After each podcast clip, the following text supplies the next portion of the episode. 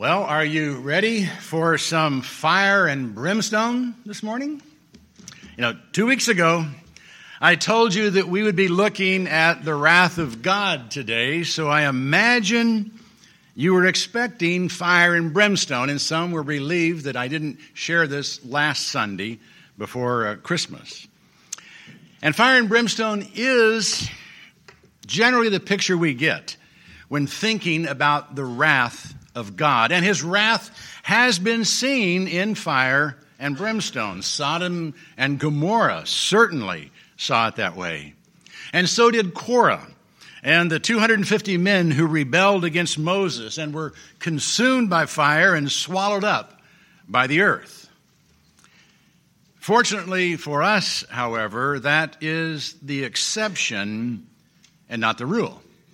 If God sent fire and brimstone every time he was angry or displeased with us, we would have all been destroyed long ago.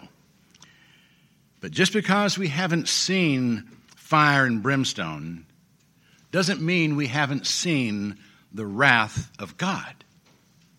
You may recall when we began our study in Romans, back in Romans 1:18, Paul said, "For the wrath of God is revealed from heaven against all ungodliness and unrighteousness of men." The tense he used indicates that God's wrath is even now being revealed from heaven. But how? How does God currently reveal his wrath in the lives of the unrighteous. Those who, as we have noted, suppress truth, believe lies, and worship creatures. You might find it surprising, but God reveals his wrath most often by simply letting the unrighteous do what they want to do. In fact, he does the same with us. He has given everyone the freedom to choose to obey him or not. If we got zapped every time we made a wrong choice, we would have no freedom. So he generally lets us do what we want to do.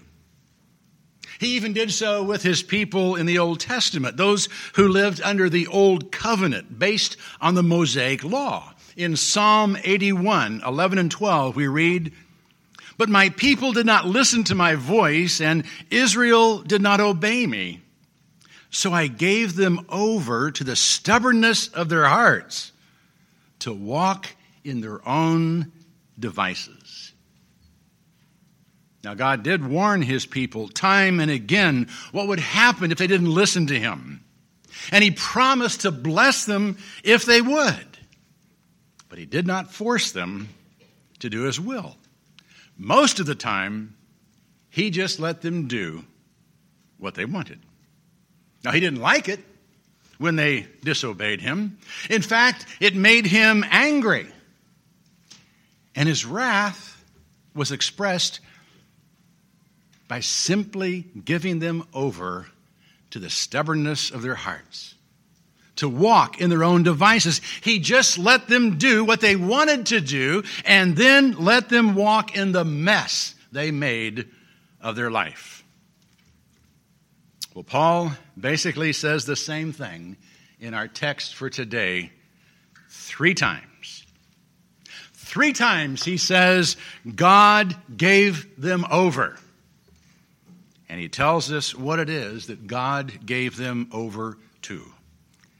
That God gave the ungodly and unrighteous over to impurity, to degrading passions, and to a depraved mind, or as we might put it, to impurity, perversion, and depravity. And he makes very clear the natural consequences that come from each. He begins by telling us that God gave them over to impurity. Romans chapter 1, verses 24 and 25.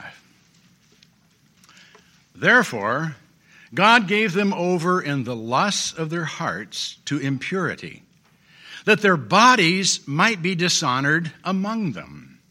For they exchanged the truth of God for a lie and worshiped and served the creature rather than the Creator, who is blessed forever. Amen. Therefore, because the unrighteous suppress the truth, choose to believe lies, and worship creatures, God gives them over in the lusts of their hearts to impurity. Now, at first glance, we might not see the connection between worshiping the creature and dishonoring our bodies, between idolatry and the impurity that is expressed by dishonoring our bodies. But it's there.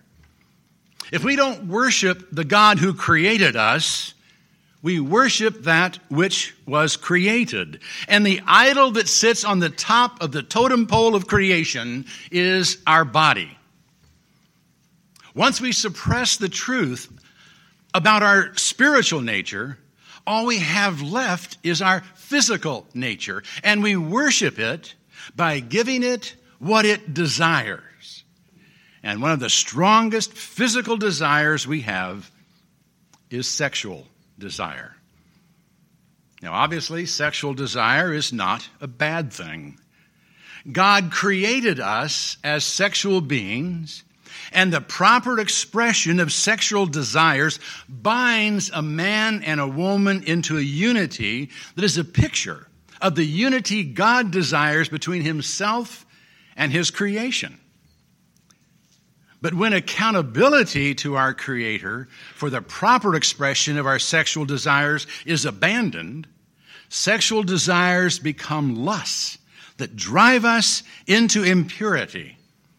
And that sexual impurity results in the dishonoring of our bodies and the bodies of others.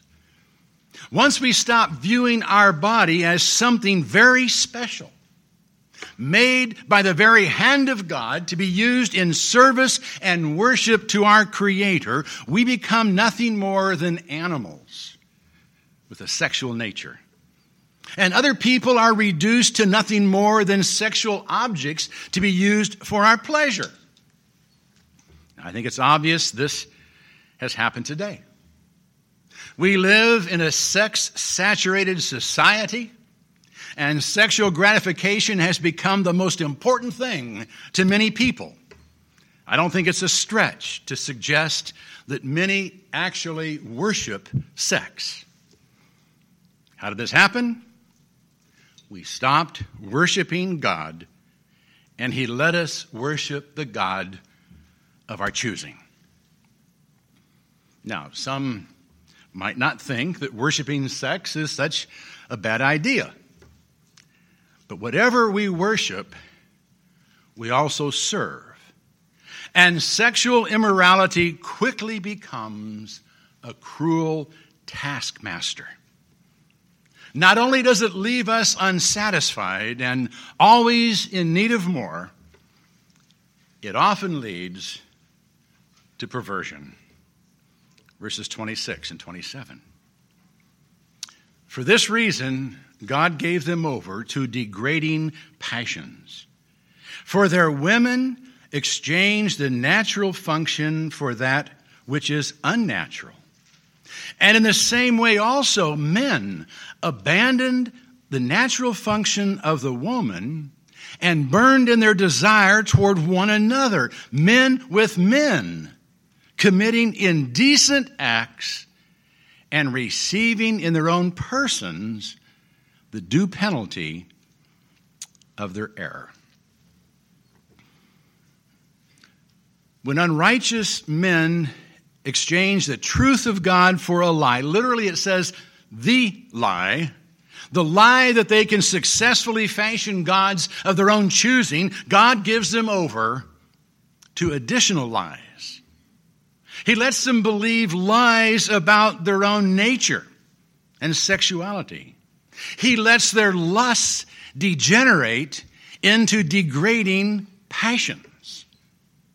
Not only do they dishonor their bodies by ignoring spiritual truth, they degrade their bodies by ignoring physical truth and by doing things that aren't even natural. If they can exchange the truth of God for a lie, they can exchange the natural function for that which is unnatural. And they will seek to satisfy their lusts any way that holds promise of fulfilling it. If that means entering into a lesbian or homosexual union, they will do it, even though such unions are unnatural and indecent. And make no mistake, homosexuality is unnatural for anyone, and it is indecent. In Leviticus 18:22, God declared, "You shall not lie with a male as one lies with a female. It is an abomination." And in Leviticus 20:13, God said, if there's a man who lies with a male as those who lie with a woman, both of them have committed a detestable act. They shall surely be put to death. Now, I know that may sound like hate speech. But those words come directly from the God who created us and loved us enough to die for us. So they cannot be hate speech.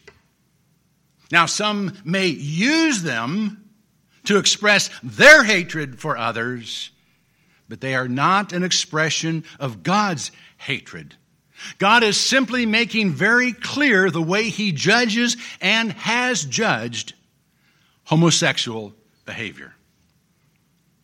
Under the Old Testament law, homosexuality was a capital offense, punishable by death. And in the New Testament, Paul says those who exchange the natural function for that which is unnatural will receive in their own persons, their bodies, the due penalty of their error. Now, he doesn't identify that penalty.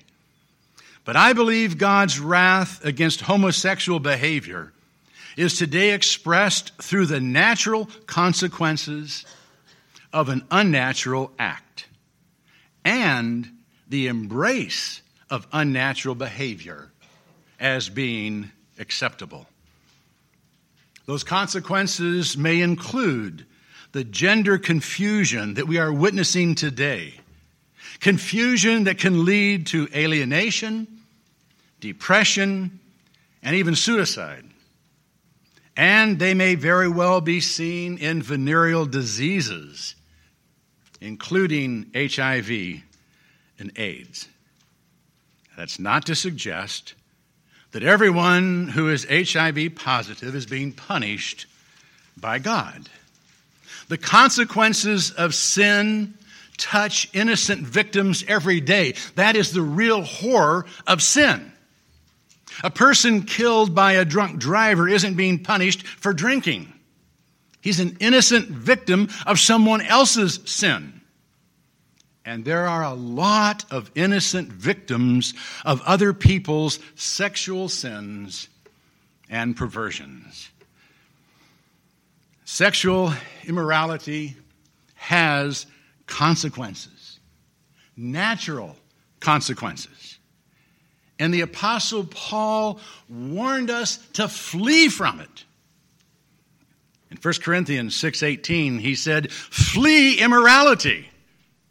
Every other sin that a man commits is outside the body, but the immoral man sins against his own body.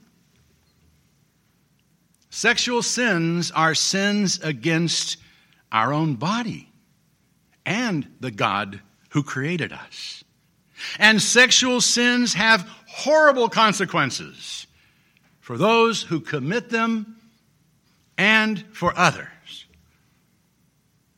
But as bad as sexual sins are, and as horrible as the consequences of sexual sins are, they are not the worst of all sins.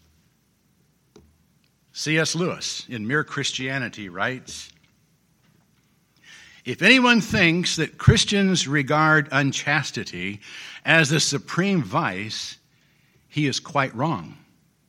The sins of the flesh are bad, but they are the least bad of all sins.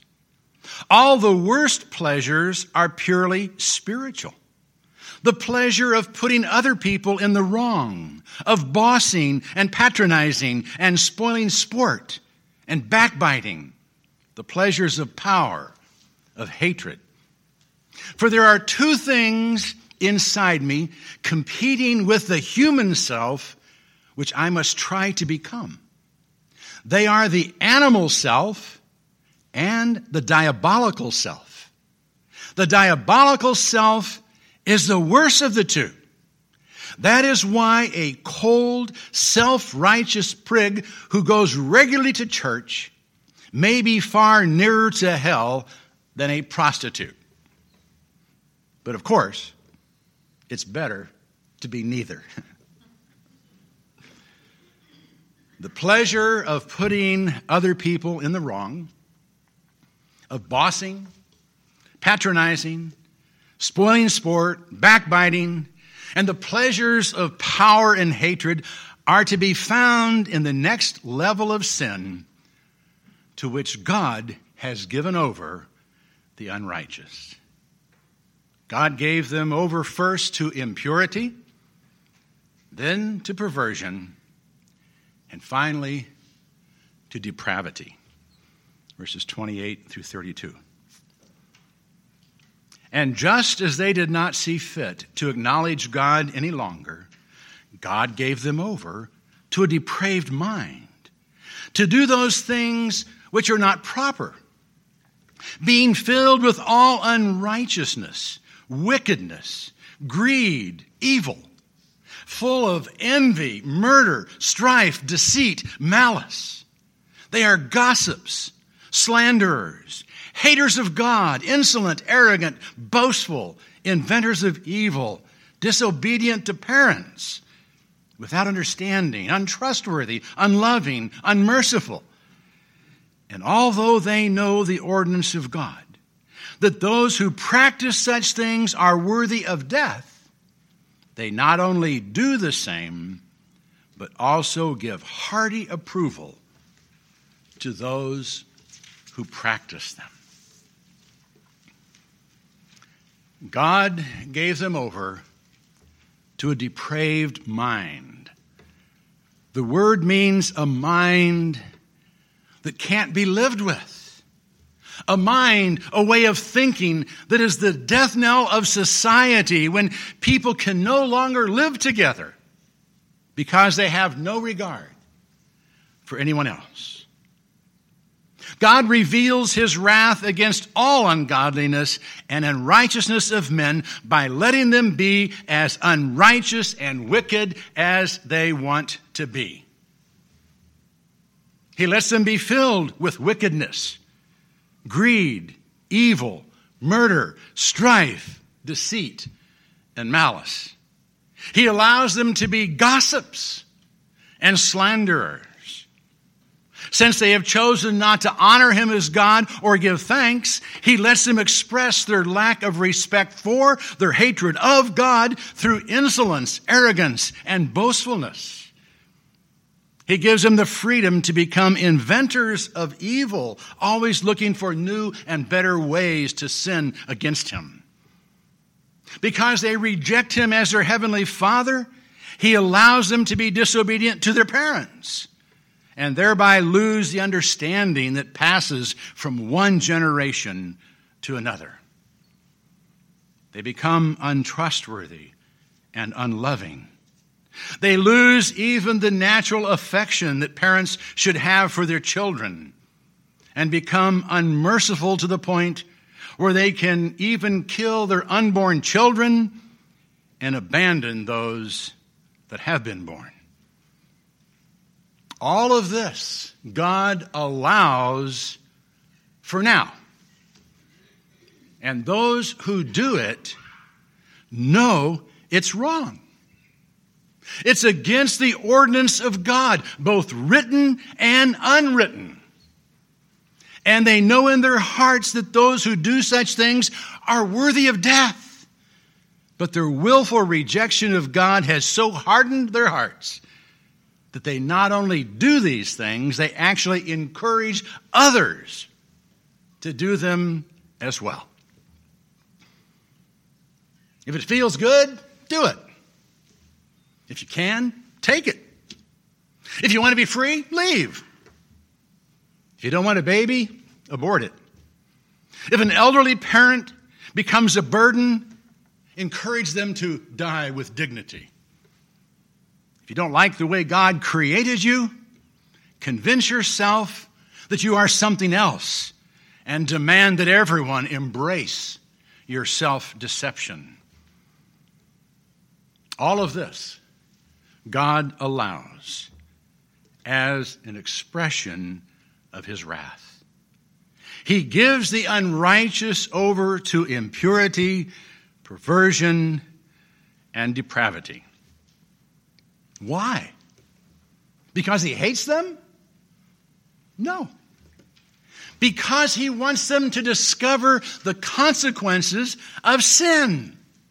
He wants them to taste his wrath now in the hopes that they will repent and not have to experience his wrath forever.